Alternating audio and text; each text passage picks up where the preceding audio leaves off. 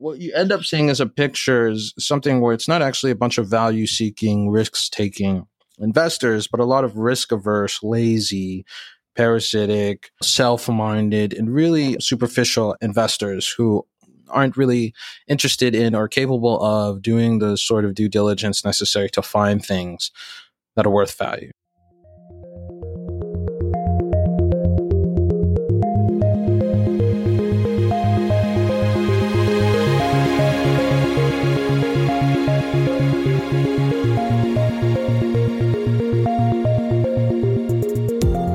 Welcome to Tech Won't Save Us. I'm your host, Paris Marx, and this week my guest is Edward Ongweso Jr. Ed is a freelance journalist and guest columnist at The Nation, and he also co hosts This Machine Kills. In his Nation column, Ed has recently been writing a lot about the ideology of Silicon Valley and of venture capitalists in particular, and why the approach of these very powerful, often men in the venture capital industry leads the technology that we use, and as a result, you know, the society that that technology shapes down a path that really doesn't work for us and really benefits these incredibly wealthy people.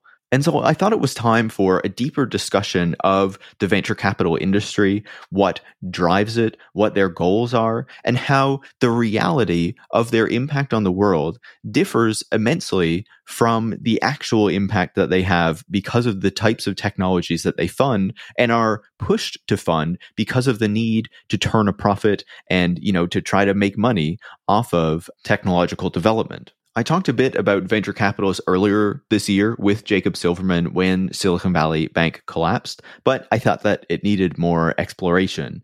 And Ed makes a direct link to how, you know, the work of these venture capitalists has really been making the society around us much worse, right? Because they're constantly funding companies whose very business models are about surveillance, about social control, and about really just trying to extract more profit from us. And as a result, needing to further control us and surveil us and make sure that everything that we do is aligned with the business models of the companies that they fund and hope to profit from.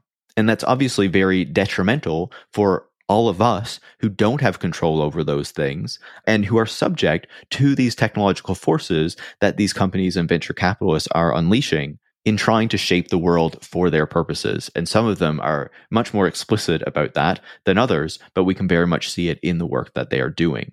So I thought that this was an important conversation to have. I was so happy to have Ed back on the show. I always love chatting with him and kind of digging into his broad range of knowledge on all of these topics. So if you like this conversation, make sure to leave a five star review on Apple Podcasts or Spotify. You can also share it on social media or with any friends or colleagues who you think would learn from it. And if you want to support the work that goes into making the show every week, so I can keep having these in depth conversations, challenging the venture capital industry and other aspects of the tech industry, you can join supporters like Charlie from Missoula, Montana, Averil from Bielefeld, Germany, and Nimit from Toronto in Canada by going to patreon.com slash tech won't save us, where you can become a supporter as well. Thanks so much and enjoy this week's conversation. Ed, welcome back to Tech Won't Save Us. Yeah, thanks for having me on. Happy to be here again. Absolutely. It's always great to chat. I think last time you were on, we were talking about the financialization of everything, you know, and how uh, these mechanisms of financialization kind of work their way into so many different aspects of the economy and society and everything else that's going on. You've been doing a lot of writing recently about, you know, obviously the tech economy, but venture capital in particular as this kind of important thing that shapes not just the technologies that are created and the types of tech companies that are able to kind of like thrive and I guess kind of give it a shot for taking off, but then also affect the types of technologies that then kind of make their way into the rest of the world and that we have to interact with. And so to start us off getting into that conversation, can you give us a general idea of what venture capital actually is for someone who wouldn't be so familiar. And who are kind of some of the key players and companies in that space that people might be familiar with or might not be familiar with? Right. So i think one way to really understand it is just kind of think about the problem of you know technological development inside of our system right? We have a system where technical innovations are pushed through the market in one way or another right? Or ostensibly through the market, and then we can get into the ways it actually bears out, right? And so the idea is that new ideas, new innovations, new ways of finding out things, new ways of doing things, solving various problems are going to be presented by people who come together, have an idea, f- figure out a way to provide that solution or that product to a bunch of people, and they will do that by seeking uh, financing, right? But because they're a new business, they can't get traditional financing from a bank since they don't have established financials and records. And so they get financing from venture capitalists, capitalists who are going to invest in a venture and ostensibly gamble on something and say, hey, you know, like I will front you this amount of money. Or I'll give you this amount of money. I'll invest it in you to help you expand your operations, do research and development, scale up, get more customers. And in return, I get a piece of your company, right? And we can use that to arrive at a private valuation. And maybe we can get together groups of investors and get and do rounds together and value at a certain rate and keep buying chunks and chunks of the company until you eventually go private and I cash out. Or I hold the shares and maybe I have some own decision making. And the venture capitalists provide ostensibly the capital, networking, connections, advice, experience that they've garnered from investing in other people, right?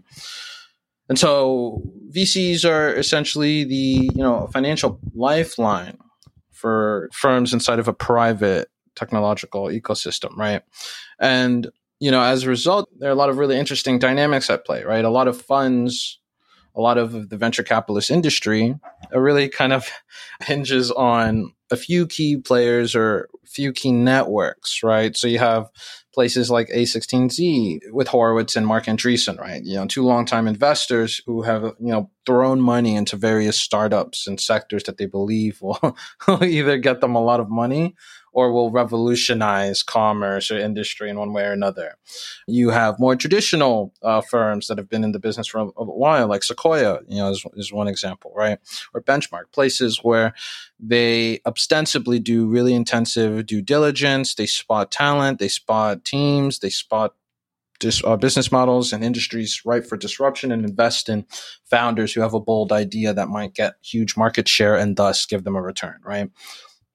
So with venture capitalists, they have these networks that they fall back on and people that they throw the money to. They have these huge funds that they pull capital into and then allocate it, right?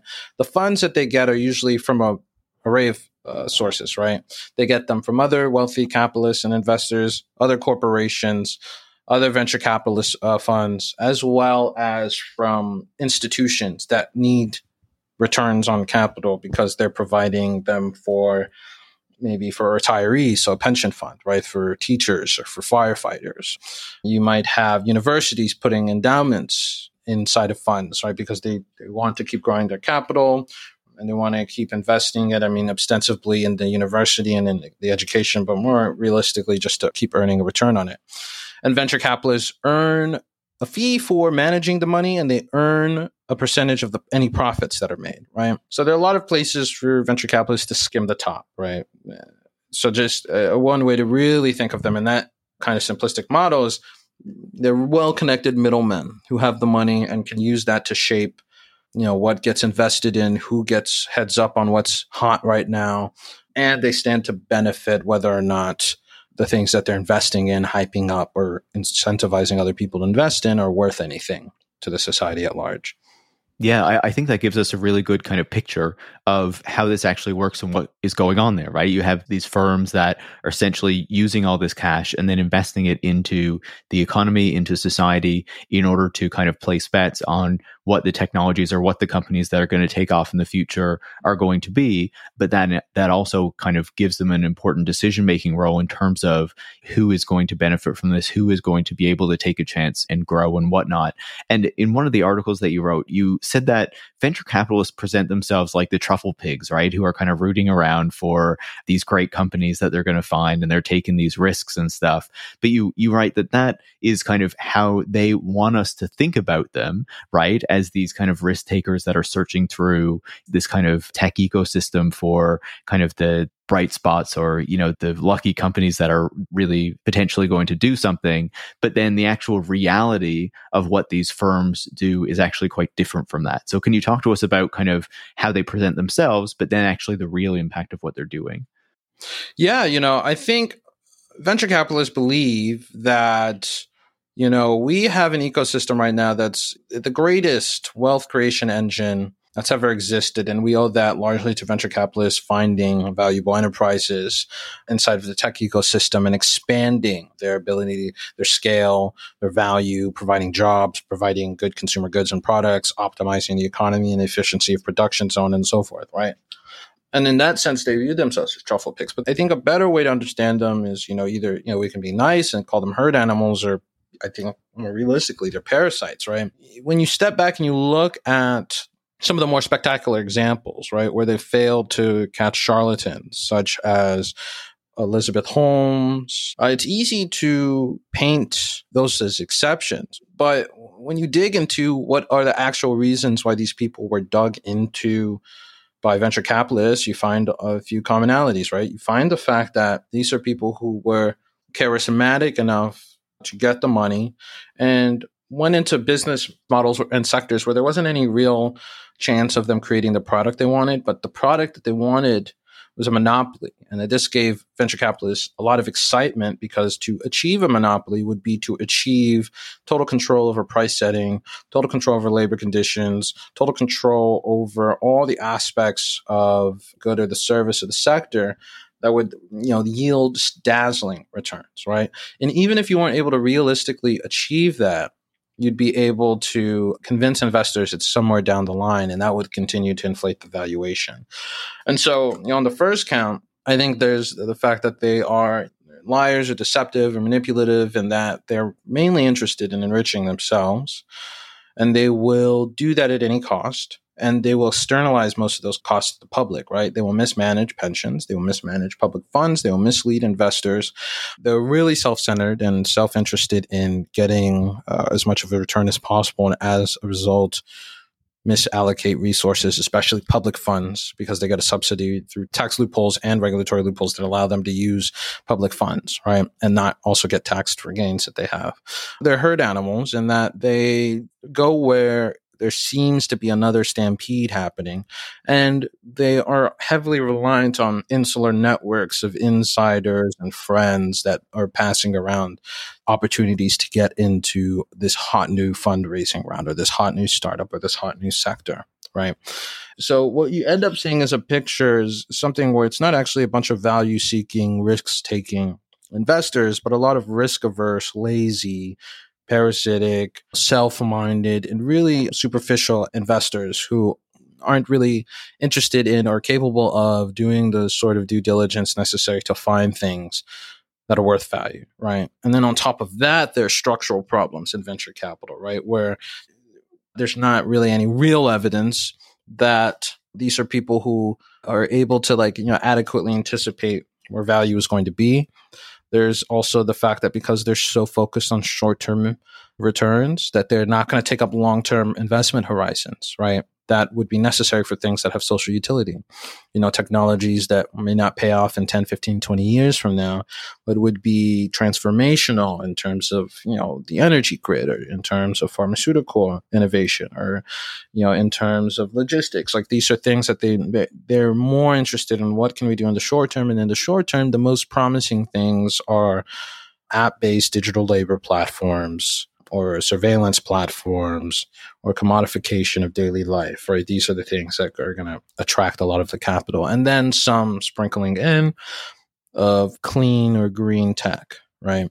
as a result, venture capital ends up being prioritized on acquiring market share, crowding out competitors, lowering labor costs, privatizing everything inside of a city or inside of someone's daily life, and inserting as many checkpoints as possible to suck out dollars while skimming the top from other investors, while doling out lottery tickets to one another to make each other richer and richer and richer so that they can do it easier and easier next time. Right. Definitely. And I think what you've described there gives us a number of things to kind of drill down into to understand this a little bit better, right? Because I feel like one of the things that I've been concerned about, you're talking about these kind of long term investment horizons, is that is typically a role that would be served by government. And certainly government still does a bit of that. But I feel like as the venture capital model has kind of taken hold, what we've seen is governments as they have been stepping back from public investment and ex- expecting, you know, the private market to do more and more things is that they rely on the investors or the venture capitalists to make the initial investments and then say to a company,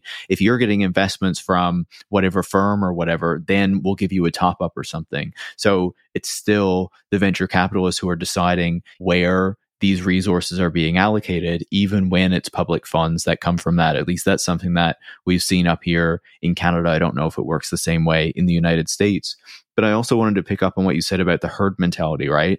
Because I feel like this is something that we see a lot, you know, whether recently it was crypto and everyone was running into crypto and throwing money at crypto to a lesser degree the metaverse you know meta made the big push on that and then a lot of companies were going for it now we see ai and that's something that we can discuss a bit more into the future. But I feel like it's not just in investments. You know, one of the things that really stands out is with the Silicon Valley Bank collapse earlier this year, it was another example of how there's these really kind of insular networks where information travels very quickly and that affects what these investors, what these venture capitalists are doing. And that can have massive impacts on like the wider economy. Yeah, you know, I think SVB is a really instructive example here because SVB, you know, was servicing as far back as what 2014 2015 as far back as then it was already servicing a majority of the uh, industry right? It was most if not all startups in the region placed funds there and most venture capital firms and funds and the investors involved in them were parking money there. They were parking money there probably because of sweetheart deals where the firm would give preferential mortgage rates or loan rates to investors who were getting portfolio companies to go out there. And because of this low interest rate bubble that we, you know, had where the idea was we have so much money that we don't really know what to do with. These startups keep throwing it at us. We need to put it somewhere. Let's put it at the heart of Silicon Valley, right? The Silicon Valley Bank. And the collapse happened because it's ironic on, on a level, right, where you have low interest rates driving the tech sector to get inflated valuations and then giving these people enough money that to place it in Silicon Valley Bank. And then Silicon Valley Bank in this low interest rate environment miscalculating the risk of interest rate hikes and doing bets on bonds, right? And when hikes start to begin to happen, trying to sell the, the bonds to raise enough capital and sparking a panic.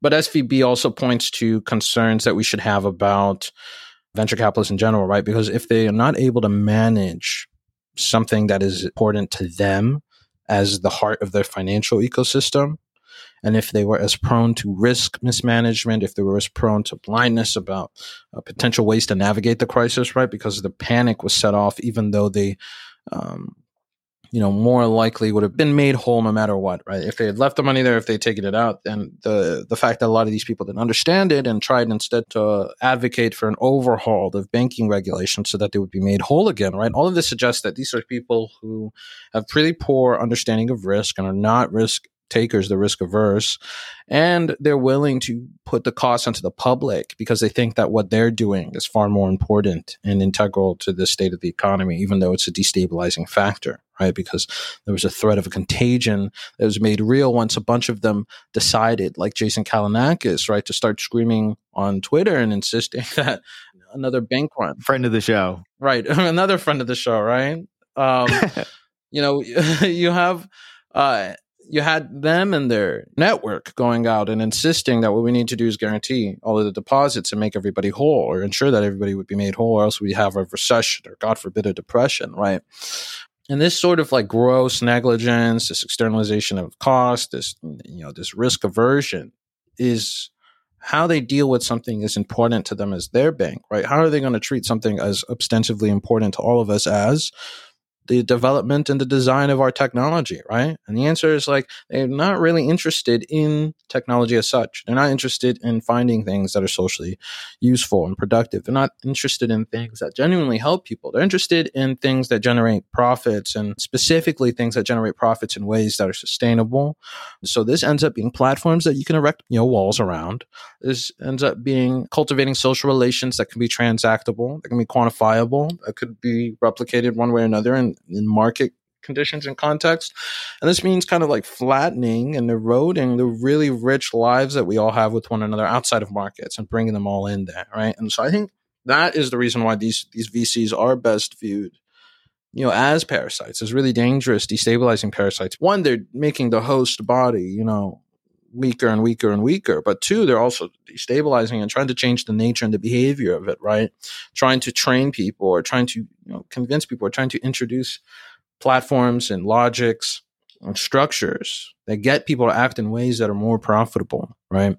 And I think that is the real threat, the real danger, the real concern with venture capital and with privately driven and financed technological development. I love your approach of positioning them as parasites, especially when you kind of describe it as what is happening to the host body. And of course, the host is like the society that the rest of us live in, right? And the economy that we rely on. But I think that the example that you give of Silicon Valley Bank also shows us something else that has been happening in particular the past number of years, where you have these venture capitalists who have been kind of at the the heart of the boom in the tech industry for the past couple of decades, if not longer than that.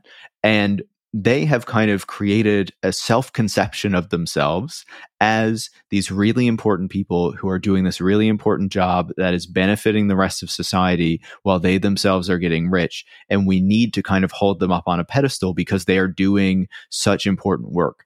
And then when things like Silicon Valley Bank happen, and when you see how poor of an understanding of the financial system and, you know, of just how this whole economy works that so many of them have, as we have been kind of getting a lesson in the past couple of years, not just with Silicon Valley Bank, but throughout kind of the pandemic period and the economic, you know, issues that we had during that period, shows us that these people who see themselves as these incredibly intelligent beings, these incredibly important people in the economy who are helping a bunch of people, actually serve a very different role.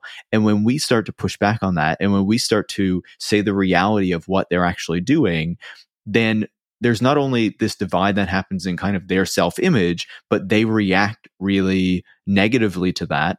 And that has serious consequences as well, where we see them shifting to the right and things like that. I wonder what you make of that, the effect of them thinking of themselves one way, but actually acting in a way that's very different than that. Yeah, you know, I think there are a few things that happen. One is one of the things that it's going to be hard to parse out, but maybe in 10 years we'd be able to, or we have, we're starting to get a good idea of it, is the role in which commentary and criticism and the lack thereof, honestly, of these people for the first decade or two, you know, had in not just allowing them to act without, you know, little to any pushback, but infecting the public with the same sort of ideas and ideology and framing and conception of technology and what its role should be, what kind of technologies we should pursue, and how should cities look or how should we relate to each other, what sort of spaces we should share. You know, these are all you know poisoned by the vision of a lot of these venture capitalists and investors and founders of a society that is digitally mediated and surveilled and legible and deliciously profitable right? And I think that the dissonance between how they talk and how they act, right, has given a lot of room for some commentators to kind of focus on how they talk and be surprised about how they act and kind of get people to also share that surprise when we really shouldn't be. Like, if you do step back and think about it, you know, of course, the types of technologies that you would want in your daily life are going to be different from what a billionaire who's looking to achieve a certain return are going to be. And the degree to which they converge, a lot of the time is a function of how successful their propaganda has been, right? Like just the recent example with Twitter, right? What kind of platform would you or I, almost any other person who uses this website, want versus what kind of platform does it make sense for the owner of Twitter, you know, Elon Musk, and his yes men and his uh, sycophants to kind of push onto people. Well, they would want a platform, as he's you know wanted, which is uh, sits in some wider network of you know that includes communication and payments and microtransactions, things that will juice up engagement, things that might result in the return of advertiser revenue, but also create another profit center independent of advertiser revenue. And why can we say or guess that? Well, because the other major social media network, Facebook, tried that and failed, right? They tried to create an alternative profit center from advertiser revenue. They tried to create a wider super app and ecosystem that integrated payments and they failed and have retreated to that and then tried again to kind of go about it through the back door by introducing the metaverse and that failed, right? So it's really transparent to see, okay, what kind of world do these people want and how will they paint that up, right? They'll talk about a world where we're all connected, where you can, you know, have instantaneous and deep digital relations with one another and, you know, whatever rhetoric they need to.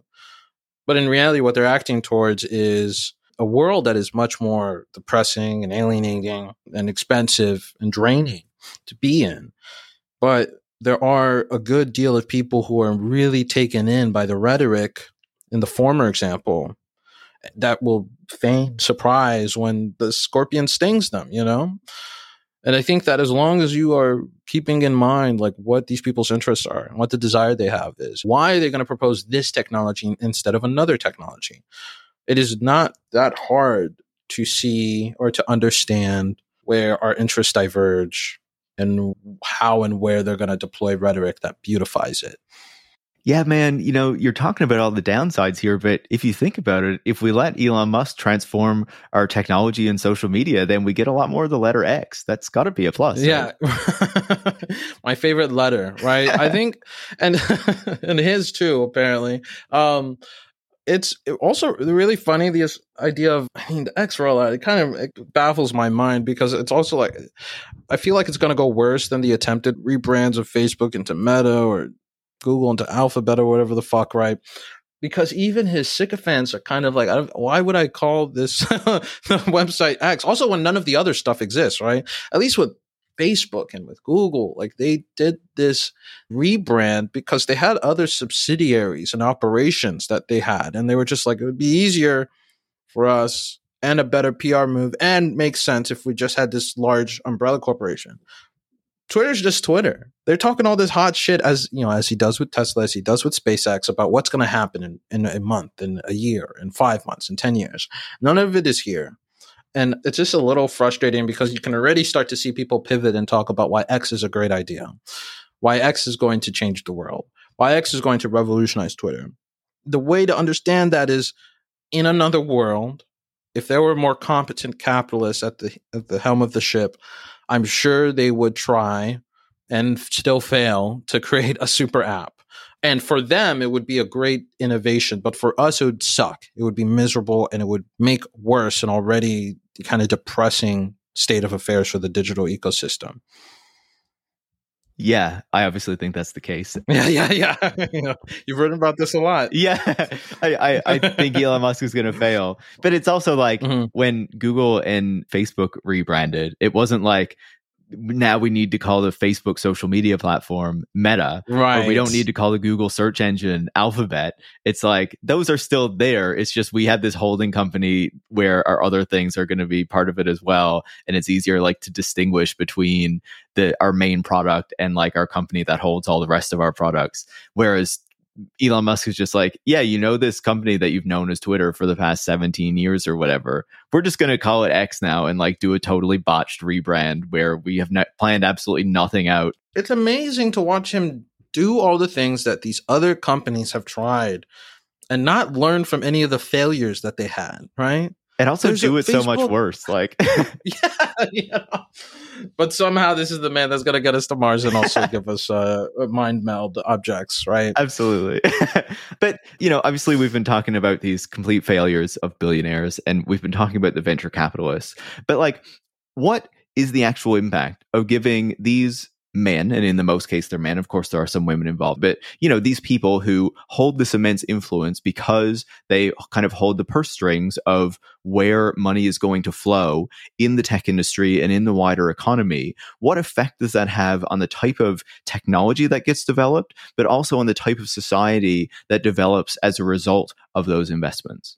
I think this is a really crucial question because this is one of the biggest drivers as to the type of technology we get if you are venture capitalists or groups of venture capitalists competing for and looking for places to park money that will give you excessive returns, you're going to prioritize business models that can achieve monopoly scale. You're going to prioritize uh, business models that can advance rapidly the digitization or the privatization on the digital platform of daily life.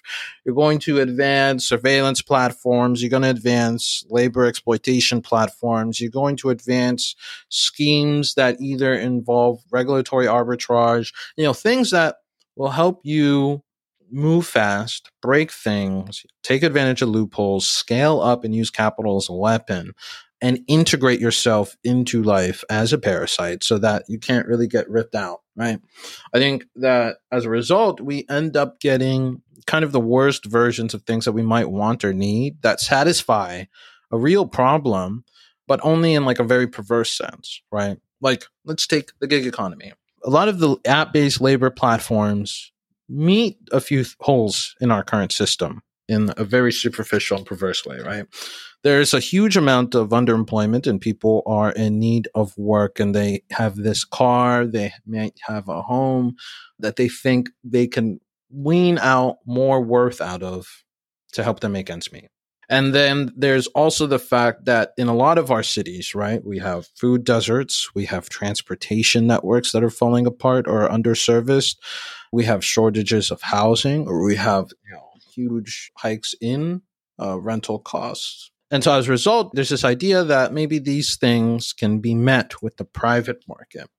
But the solution to all of these problems would look very differently if we were interested in going outside of the marketplace and not instead of through it. Because what we're doing by handing it over to private enterprise, but specifically to a sector of private enterprise that is so maniacally focused on excessive returns in the short term, is that we are building out platforms that are as engaging as possible, that have reserve supplies of labor in the labor platforms and of supply in the housing ones to try and attract customers in the early stages and then hike up the prices later on, degrading the quality of the whole thing that they scaled up and then used to displace the public variant, right? And then we're also encouraging in people this idea that infects the society at large that the way to solve some of our social problems and our political problems is to introduce market logic, right? We don't need political vehicles for changing our society. We need economic ones. If people in your community cannot get to where they need to go, you don't need a bus. You need um, an on demand ride hail service. And if they don't have homes, you need to figure out some way to integrate the market into that approach, right? And so on and so forth. They don't have food. Well, you know, we need on demand grocery delivery services instead of rethinking how we provision food in the country or in the city or in whatever scale you want to think of. And so we end up getting really monstrous versions instead of experimenting, right? Because you could imagine what a public ride hail option would look like, right?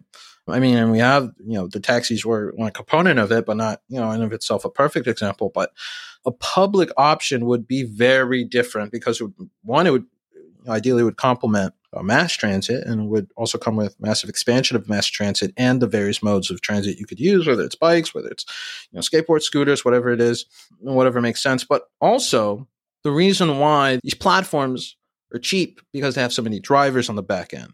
And so to keep so many drivers on the back end, you have to lure them into predatory conditions, right? So you increase the pay on the front end and then you decrease it on the lower end. And then you also have to have some way of managing churn, and you also have to have some way of pushing them to drive more and more and more, right? So you introduce quota systems, or you uh, you know introduce promotions, or you introduce these algorithmic overseers to try to you know randomize earnings and keep people hooked, trying to make ends meet, right? And so you end up creating for the private version, a really exploitative thing on the back end that sucks in workers who are underemployed and now traps them into debt, traps them into worsening working conditions and health conditions just because they don't have coverage, they don't have adequate funds or means to, you know, take care of themselves. Some of them are living in the car, so on and so forth. And you're making worse one aspect of the social problem. And then you're getting people to use these things more and more, starving some public transit systems, encouraging people to try to, in, you know, to create their own startups that are modeled after this thing, right? I think it ends up creating a vicious feedback loop, right? Where people start thinking that the solution to society's problems are these private enterprises that dissolves the social bonds between us and that trap us or provide a really glitzy, appealing consumer option. But on the back end is a worker who provides that service and is exploited. And the only reason you can get it that way is because of how deeply they're exploited, right? This is the real cost of it, right? You have the short term parasites. These venture capitalists have introduced this idea that short term greed, corrosion of the society, privatization of anything that's public, atomization of people. These are the ways to solve the political and social and economic problems of our times. And coincidentally, give us even more money, right? And so we're just giving accelerant to the arsonists, you know, we're giving wrenches to the saboteurs. Like we're letting the people who've created these problems make even more money off of them. Yeah, like as you're describing that, basically exactly what I'm thinking of is that the technology is like a Trojan horse, right? Like you have these VCs and these founders who point to their technologies and say, look, like we're doing all these wonderful things. We're going to solve all these problems in society by you know rolling out our shiny technology that's going to do all these great things and you know that technology is progress and you know this is just how we make the world a better place. And then you know within that kind of technology within that kind of trojan horse that they're kind of bringing through the gates is all of these market forces all of these forces of privatization all of these efforts to ensure that workers are precarious and you know have much less power to be able to push back against these forces but they are able to kind of successfully do this because the marketing and the PR operation for technology in the tech industry has been so successful. And the media, in many cases, has been so kind of ineffective in actually telling us what is actually going on here and just kind of repeating the PR lines. Yeah. I mean, you know, how many journalists, you know, Sam Harnett wrote, you know, Words Matter, really amazing, incisive critique of tech media. Almost every single journalist, except labor journalists and outright tech critics, fawned over each iterative wave of the gig economy, even when it was very clear what was going on. It was only the labor journalists and the tech critics who were like, I'm not into this privatization, extension of the self that's visible just below the surface, the veneer here, right? I mean, it's very obvious they're exploiting people. It's very obvious they're breaking the law. It's very obvious this will never ever scale up in any profitable way. It's very obvious their plan is to integrate themselves so deeply into cities that they make deals and that they will continue to suck at the public treasury and they will continue to corrode labor conditions and they will continue to corrode transit networks and they will continue to pathologize people's and their interactions with one another in an attempt to bring everything onto a marketplace, right? There was that period, 2021, I think, when Dara Khosrowshahi, the chief executive of Uber, he talked about how he wanted it to be the operating service for your city. And I think, like, you know, of course, it was a ridiculous idea, but there's the nugget in there that points to what these people were trying to get at, right? Which is urban life. We're not going to be able to provide a profitable Uber, but we can use Uber as a vector platform because the brand is established, because there's a baseline level of use now to get people to use and offload more and more tasks and services onto it. We can do Uber Eats, right? They were going to do on demand labor. So they were going to have workplaces be able to get contractors to work for them through the Uber app, right? We're going to try to unload travel onto here and do Uber Freight, work with trucks. We'll work with travel companies or agencies or airlines and so on and so forth. So you can get tickets and train tickets and airline tickets on here. We are going to be your one stop shop, not because you should have a one stop shop, but because if you have the one stop shop on here, we can do a bunch of things, but we'll be able to inflate the prices, get more of a profit, and you won't be able to escape it because, yeah, well, it'll be expensive and maybe you'll try to look elsewhere, but we'll have first mover advantage. And then by the time you look around, everyone else will have tried to adopt the same thing that we did because of our success. And that also is another problem here, right? Because of how insular and networked a lot of um, the tech industry and the VCs behind them are. Their copycats abound. There's a lot of shared delusions. And so if one company tries to pursue monopoly one way, another company, you can bet your ass, is going to try to pursue it in that same way and so on and so forth, right? And so this vision of Uber as the OS for the city would speak to both the idea that one firm should be in control of most of what you do in the city or be integrated into your daily life, but also speaks to a kind of concerning vision where financiers will be looking for companies to come in and corner various parts of this urban experience or life in general or life outside of cities, right? And there's no self awareness of how horrifying that sort of vision is, right? Or how, if it were to happen, you know, if we can believe them in that, if it were to happen, how much of a degeneration that would be politically and socially. And instead, the idea is we're going to optimize things. We're going to make consumption more, you know, tidier. We're going to optimize your daily life. And I think this is analogous to the super app obsession that we're starting to see with X and Super and Twitter, right? Desire and realization that people are not as interested in the consumption that we think they are, but maybe if we force them to move their entire lives onto these platforms, they'll consume the way we would like them to consume. Absolutely. And as you're describing that, I think not just of the super apps, but when Google was trying to create the smart city in Toronto, and, you know, one of the reasons that people pushed back was because the expectation was going to be that Sidewalk Labs, you know, this Google division was basically going to be in control of so much of the tech that was going to be necessary just to exist in urban life, in city life, right? And so you see this time and again. And I think that also kind of leads to another question that I wanted to ask you, which is about the role of government in this, right? In the relationship between tech and venture capital and government. Because I feel like there was a while where the suggestion was more tech and venture capital, they are like opposed to government, right? They are outside of government. They are kind of operating separately from that. And the tech industry is trying to push back on like the overstepping of government. Like we are kind of working for you, right? Those kind of digital libertarian narratives that people are very familiar with. And of course, we can discuss whether that was ever really accurate and whether they were really that disconnected from the state as they like to suggest. And I think it's fair to argue that they weren't. But even now, I feel like we're beginning to see in the past few years a kind of shift in that narrative and that relationship where you know they wanted to present themselves as being separate in the past but now as they faced the kind of antitrust threats from the government there was this shift at a similar time to seeing China as the big enemy and the one that the United States had to kind of protect itself and its tech kind of prowess against. And that has created an environment where it's much better for these tech firms and these venture capitalists to be close to the government to be able to say, on one hand, you need strong tech companies that aren't going to get broken up. But then on the other hand, there can be a lot of mutual work between us to ensure that the American tech industry is strong and the Chinese isn't. So I wonder what you make of that relationship and how it's kind of evolved.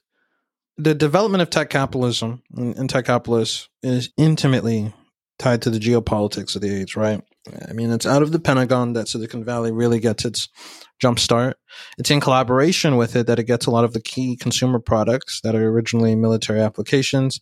And it's out of it that it gets a really large and consistent customer that allows it to provide business to business services that are more exuberant for, for investors, I'm sure, and for the companies than the consumer facing versions, right?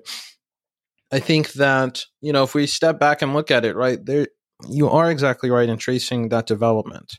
There is a shift from trying to put this veneer of separation so that they can withstand antitrust scrutiny and so that they can avoid uh, being broken up while all of these, you know, Leviathan heads are still in close collaboration. And then the pivot to arguing that we need monopolies to fight China because China has monopolies, right? But there's a lot of slipperiness that's going on there, right? You know, these tech capitalists will tell you that you need to look closely at China and look at how they've been able to leverage these monopolies to compete with US firms across the world, but they're not going to tell you how the monopolies developed, why the monopolies developed, what mechanisms allow them to exist, and when the government will also take them away. Because as we know, right, or as we saw most recently, right, with Jack Ma and, and his attempts to make comments criticizing CCP's rules on not allowing private capital uh, to have that much of a flourishing, they you know, detained him and disappeared him for eight months, and then they started a systematic review and breakup of his uh, financial tech empire, right? Even though he was one of the wealthiest monopolists inside of China, right? But they won't talk about the fact that they still attack the monopolies because they are they're interested in doing a few things, right? They're interested in preserving themselves and they're interested in justifying why they should get closer and closer ties with the government, less and less rev- regulatory oversight, why we should steer away from imposing guardrails that might prevent them from making this or that product or generating this or that profit center or this or that revenue stream. But I think there is also, I think in some instances, a lack of understanding about why, you know, China has these monopolies, right?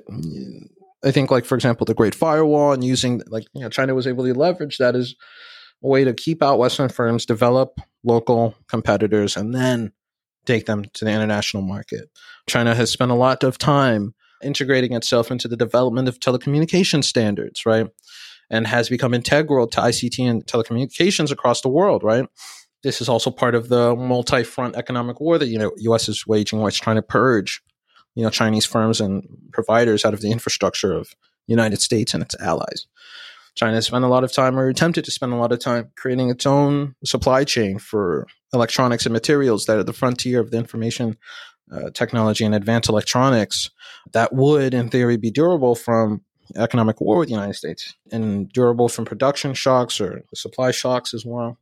So there have been attempts to build out these firms because they have been building them out in competition with the West, because they've been trying to build out their own alternative and durable supply chains, uh, because they've been interested in uh, crowding out or preventing any foreign capital from really coming in and being able to grow and displace its own firms, right? In a way that the US has not been, right? The US has been mainly concerned with or mainly been oriented towards being a vehicle for these firms. And I think that has led to not to say China's monopolies are good because they're not, indeed, you know, they're as problematic as as ours, right? You know, if you look at, you know, for example, Meituan and the labor conditions that workers have to deal with on the delivery apps, they're comparable, if not worse, to what Uber and Lyft drivers have to deal with in this country. There there's a little bit more planning decision and intention with what firms are we going to allow what lines and boundaries are we going to impose on them and when are we going to pull the rug out from under them. And i think so the fear mongering is an attempt to say look at china because of the threat that it poses. Do not look at china in terms of scrutinizing or understanding the political economy of the monopolies there because if you do that then you might come to the realization that they tolerate some monopolies but they also don't tolerate others and they have spent time building up the institutions to crush certain monopolies or crush monopolies if they think they're going to pose a systemic threat or threat to the political power. And we have those problems here, but I do think this is a very clear attempt by some sectors to prevent scrutiny on that and then by others who don't know that that's what's going on to you know instead just fall back on the fear mongering because they are concerned. Yeah I, I, think you definitely see a lot of that right? And I think we need to recognize the way that this kind of geopolitical rivalry is being used to benefit the tech industry. But I think that when we talk about that relationship between, you know, government and the tech industry and venture capital, that also gives us an in to talk about the most recent kind of wave of investment in the tech industry because AI has served not just as like I think an important development where we see the tech industry very closely or, or very kind of immediately going to government to try to shape any potential regulation that might come on this kind of new field. But you also have a lot of influential people in the tech industry immediately going to government and saying, hey, this is how AI could work in kind of military applications. This is why we need to be developing AI so that the United States has it and we can't let China kind of beat us on it. But it also serves this important role where Silicon Valley was in this kind of difficult place as the interest rates were rising and its other kind of hype vehicles kind of went bust and it needed something else. And then AI kind of reemerged to have a new cycle. So, what do you make of what we've been seeing with AI over the past year and how kind of the venture capitalists and how the tech industry just so quickly went all in on this kind of new type of technology or whatnot as ChatGPT and these other tools gained a lot of attention? Well, because it's bullshit, you know, like it's a lot of unfinished edges, right? To the great work of privatization of everything. You know, you still have this pesky thing where labor laws are present. You still have this pesky thing where copyright and IP is not as tight as you might like it to be. The human element imposes a lot of limits on the amount of uh, returns that we can seek reliably and also on some decision making power because maybe we can't do the sort of things that we might want to because laborers will rise up or you know sabotage work and we can't make the sort of things we want to because artists might raise some concerns because it's their work and we're doing off their work. I feel like a huge driver in the AI hype cycle, conscious or not, is this desire to kind of like free some of the shackles that are sitting between where we are now and the full privatization and the full immiseration of culture and labor, respectively, right? I think that there's a huge opportunity, which is to say, there's a huge opportunity not to automate labor away because um, cultural production away because the AI is intelligent enough to do that, and but because they're interested in restructuring things such that when there is human labor, it's doing the task mainly of looking over what is supposed to replace all the human labor, right? Making worse or shoddier cultural forms and products, making uh, much more messy, um, error ridden, generative, uh, creative works um, that human laborers and invisible workers will have to correct and moderate, right? And so the goal here is to automate away labor, not in the way that I think a lot of the fears are of where it's more productive than us, where it does a better job of doing something that does better, more efficiently, but because they are so self interested and short term oriented that they think reorienting labor around a core of this generative product with a crust of supervisory human or uh, laborers is equivalent to a core of human workers and then some ancillary artificial intelligence algorithmic mediation. So on that count it's you know to continue the degradation of those things and the working conditions and, it, and it's also to consolidate decision making power right to the degree that if you can remove as many laborers as possible, you remove as many steps as possible. And people reviewing the work, complaining about the work, raising concerns about the work and its ethical applications and dimensions, and their ability to get in the way of you just generating the returns that you want. And I think also because similar to the gig economy, similar to you know a lot of the iterative waves of tech hype that have happened, everything is a tech company, everything is a bank because this is like a sort of frontier and early days thing, you can lie. You know, you can just lie about what your thing can do or might be able to do in a few years. What, Ed? You're suggesting that tech founders would lie to us? Never. so, a lot of the lines, like if we were to sit down and rattle off what every single tech company that exists today, that's prominent today, said it was interested in doing throughout the years, how many of them would have told the truth, right? How many of them probably just lied last year about the rollout of some product or the intention that they would have behind applying some service or who would work at it or what the conditions would be like, right? Every single thing out of these people's mouths is a lie. Almost every single thing, minus the stuff they can immediately get in trouble for. And I think that AI offers a huge opportunity if you're an investor to get in with your friends lie about what they're building, lie about what they're doing, make a lot of money off of it. And when it fails, say, well, you know, this stuff is really complicated, man. You know, it, it turns out we don't know how intelligence works. It turns out we don't know how to replicate a human mind. It turns out that we can't do any of the things that we've been bullshitting about. We can't make AGI. We can't make a image generation bot that makes a normal looking human being or a human with normal amount of fingers. We can't do any of these things that you might have been interested in and valued us at two, three, four, five billion dollars at. But we will be able to pull the money out, right? And that's the more important thing. And we'll be able, and I think this is then, you know, the other side of it, right? By virtue of investing in things and, and the act of trying to make money, they sustain the hype cycle and keep the dream alive, right?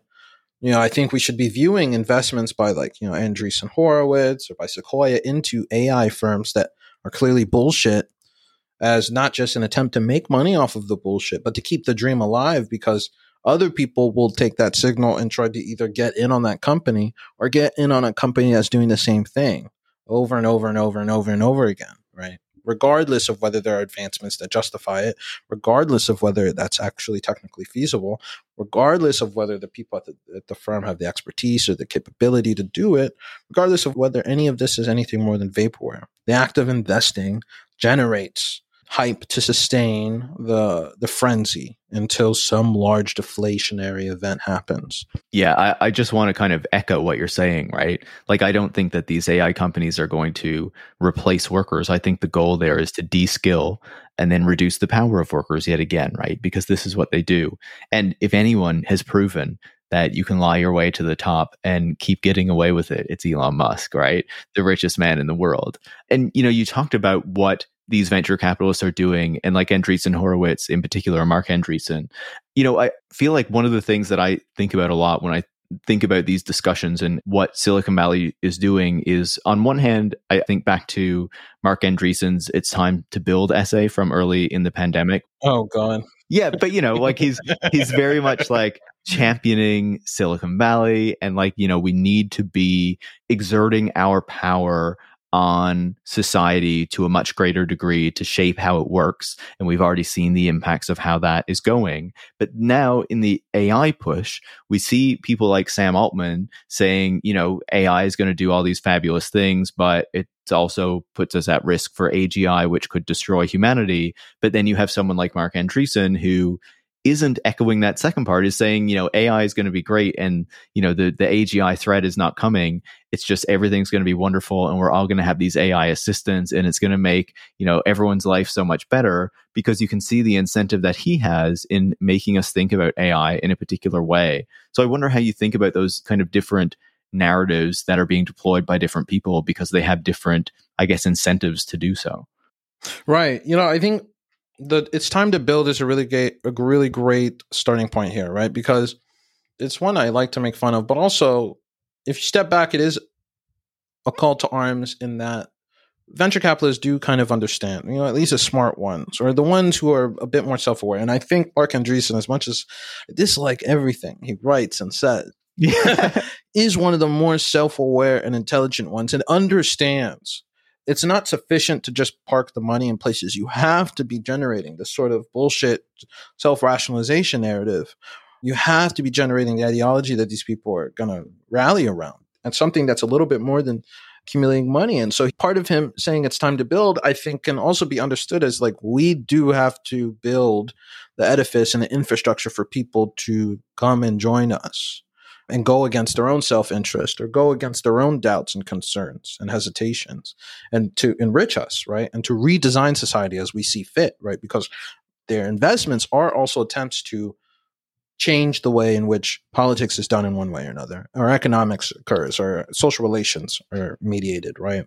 They are engaged in a project of trying to revolutionize or transform society. And when we get to the AI question, right? And the competing interests that these people have, on the one hand, we have people like Sam Altman, like who you pointed out, are raising the alarm about extinction from AI. And doing so, I think, as uh, Brian Merchant in the LA Times points out, as a marketing strategy, right? Because you know, on the one hand, you're saying AI is so dangerous we need a pause. And on the other hand, you're saying, but also buy my mixtape. Please come out and support me, and I will save us all from the AI overlords, right?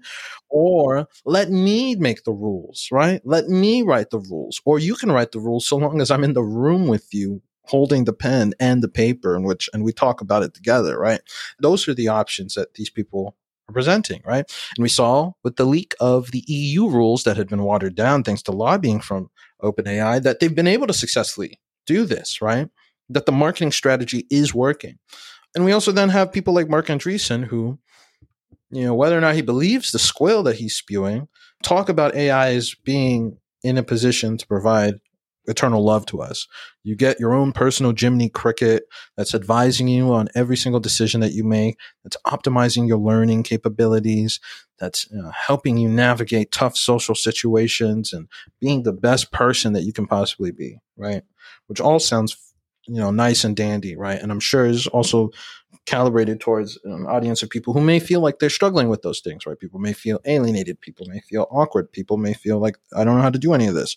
Wouldn't it be great if I had an angel on my shoulder that helped me do all of this, right? But then also, like you read that essay, AI will, which is titled "AI will save the world." on the on the back end, he immediately starts talking about China, right? Well, a strange thing to pivot to if you're going to say AI is going to save the world, but not the Chinese AI. yeah. Right? The Chinese AI is actually the devil and it's going to destroy the world. And he starts talking about how, you know, in China, they use AI for surveillance and social control. And in the United States, we're going to use it for love and actualization, you know, but it's actually the case is both places use it for surveillance and social control, right? And not only just both places, almost everyone in the world is using these technologies to figure out how to narrow the range of possibilities for human activity because the people in control of designing these things are interested in narrowing the range of human activity because they're trying to figure out ways to make things that are more profitable and to instill or lock in political, social, and economic outcomes that ensure they're at the top. Right. And so when we're looking at the AI thing and the hype cycle and the way in which these people talk about it, Andreessen comes out of this circle, this group, this lineage of people who I suspect are so deeply interested in uh, this this project at transforming society because they have, on some level, disgust with the various political forms, the social forms, the economic forms, but also with humans themselves, and that we have all these inherent limitations on us, you know, that we need to transcend we have you know the limited lifespans. We have limited abilities to think or to compute because they think we're all spiritual machines in one way or another right? There are all these singularitarians that think that you know human beings are 1.0 you know the version 1.0 of something that's going to transcend the limits of humanity that's going to merge with the ai merge with um, bio, bio, the biology with the computational and create something that'll be spectacular and then that's what we're, we're fighting for, right? And yeah, along the way, we can make a lot of money. In fact, we should make money along the way because that's the only way this is going to happen. But that also, the world we live in, the bodies we occupy, the politics we engage in, the economy that we all are a part of, the social relations that we have are miserable or lesser than what they could be. And we are fighting for that future where everything is transcended and better, but also where we are deciding the form of it and we are sitting at the top because of all the money that we made and all the decisions that we made right?